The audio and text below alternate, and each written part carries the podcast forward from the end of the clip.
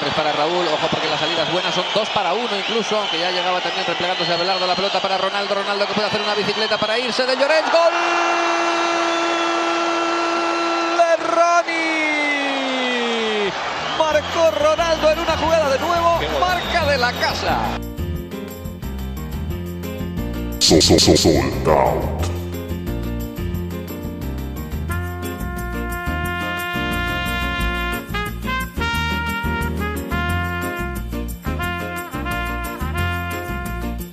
Luis Nazario de Lima, Ronaldo, il cui semplice nome evoca emozioni contrastanti, nacque a Rio nel 1976. Sì, ma questo già lo sapete, forse ci interessa relativamente. Ronaldo fu la stella più luminosa che attraversò il panorama europeo dal suo arrivo dall'altra parte dell'Atlantico. L'attaccante con l'Inter vinse una Coppa UEFA, un pallone d'oro, per poi volare a Madrid, dove divenne l'imperatore di una città che si professò sua fedele a vita. Poi il secondo mondiale con il Brasile, il pallone d'oro e i capelli un po' troppo fuori dalle righe, ma in fondo che importa? Cosa ci fu prima dell'Inter, però? Il Barcellona, certo, un anno in cui distrusse la Liga della Estrellas e l'intera stagione con 47 gol in 49 partite, diventando icona del nuovo calcio che si stava configurando nella penisola iberica. Un semplice assaggio di ciò che sarà attraverso l'apoteosi di un ragazzo brasiliano di appena 20 anni. Ma tutto ciò è semplice retorica perché le radici del fenomeno si costruirono in Olanda, sulle rive del mare del nord, ad Eindhoven. La città industriale nel cuore della regione, casa della Philips, accolse Ronnie quando aveva solo 17 anni ed è lì che le prime stimate del fenomeno vennero alla luce. Lì, tra i pianti per il freddo e la fatica negli allenamenti, il crisma del sacro talento deflagrò in tutta la sua potenza primigenia. Ronaldo nacque ad Eindhoven quando segnò 35 gol in una stagione di cui molti, innumerevoli, saltando i portieri avversari come fossero palme sulla spiaggia di Rio de Janeiro. Era il 1994 e Ronnie si preparava a festeggiare il suo diciottesimo compleanno nella terra che fu di Johan Cruyff, quando, esattamente il 9 settembre, si tolse il mantello di promessa e si rivestì dei panni del campione assoluto.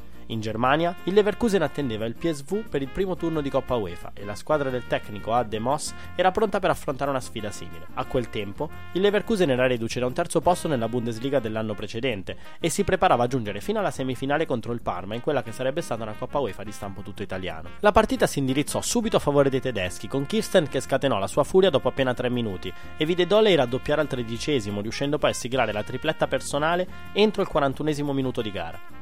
Nel mezzo, un precoce ragazzo brasiliano aveva messo a segno il rigore del momentaneo 1-1, ma è la notte a rivelare le stelle e Ronnie stava aspettando solo di poter iniziare a brillare. Nel primo tempo, nonostante la straripante forza offensiva dei tedeschi, il ragazzo iniziò a seminare panico tra le linee difensive del Leverkusen e nessuno, nemmeno Bernd Schuster o Marcus App, riuscivano a fermarlo e più volte il suo destro sinistro che fosse mise paura al portiere avversario. Al 45 ecco la doppietta un fulmine di destro che si insacca all'incrocio dei pali, portando l'incontro sul 4-2 prima dell'intervallo. È la seconda frazione, però, a far calare completamente la notte e a far splendere la stella di Ronnie.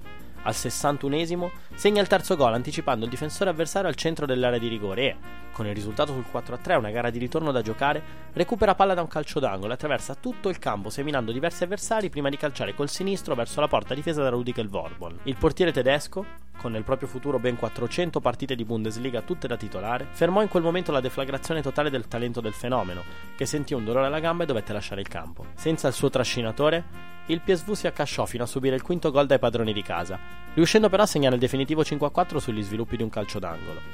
Il match terminò senza ulteriori sussulti e la gara di ritorno fu gestita dai tedeschi che riuscirono a non prendere gol e a passare indenni il primo turno di coppa. Il PSV vedrà il cambio di tre allenatori in quella stagione, ma raggiunse la terza posizione di classifica con il secondo miglior attacco del torneo, anche grazie ai 30 gol di Ronaldo che portarono la quota societaria finale a 85. A 18 anni da compiere, Ronaldo si presentò al mondo come fenomeno mondiale da seguire, studiare, ammirare. Gli occhi di tutta Europa si fiondarono sul talento del ragazzo fino a che il Barcellona, per circa 28 milioni, non riuscì ad accaparrarsi il futuro autore di 47 gol in 49 partite stagionali. La genesi del campione era completa e per ciò che successe dopo, beh, Ronaldo divenne semplicemente il fenomeno.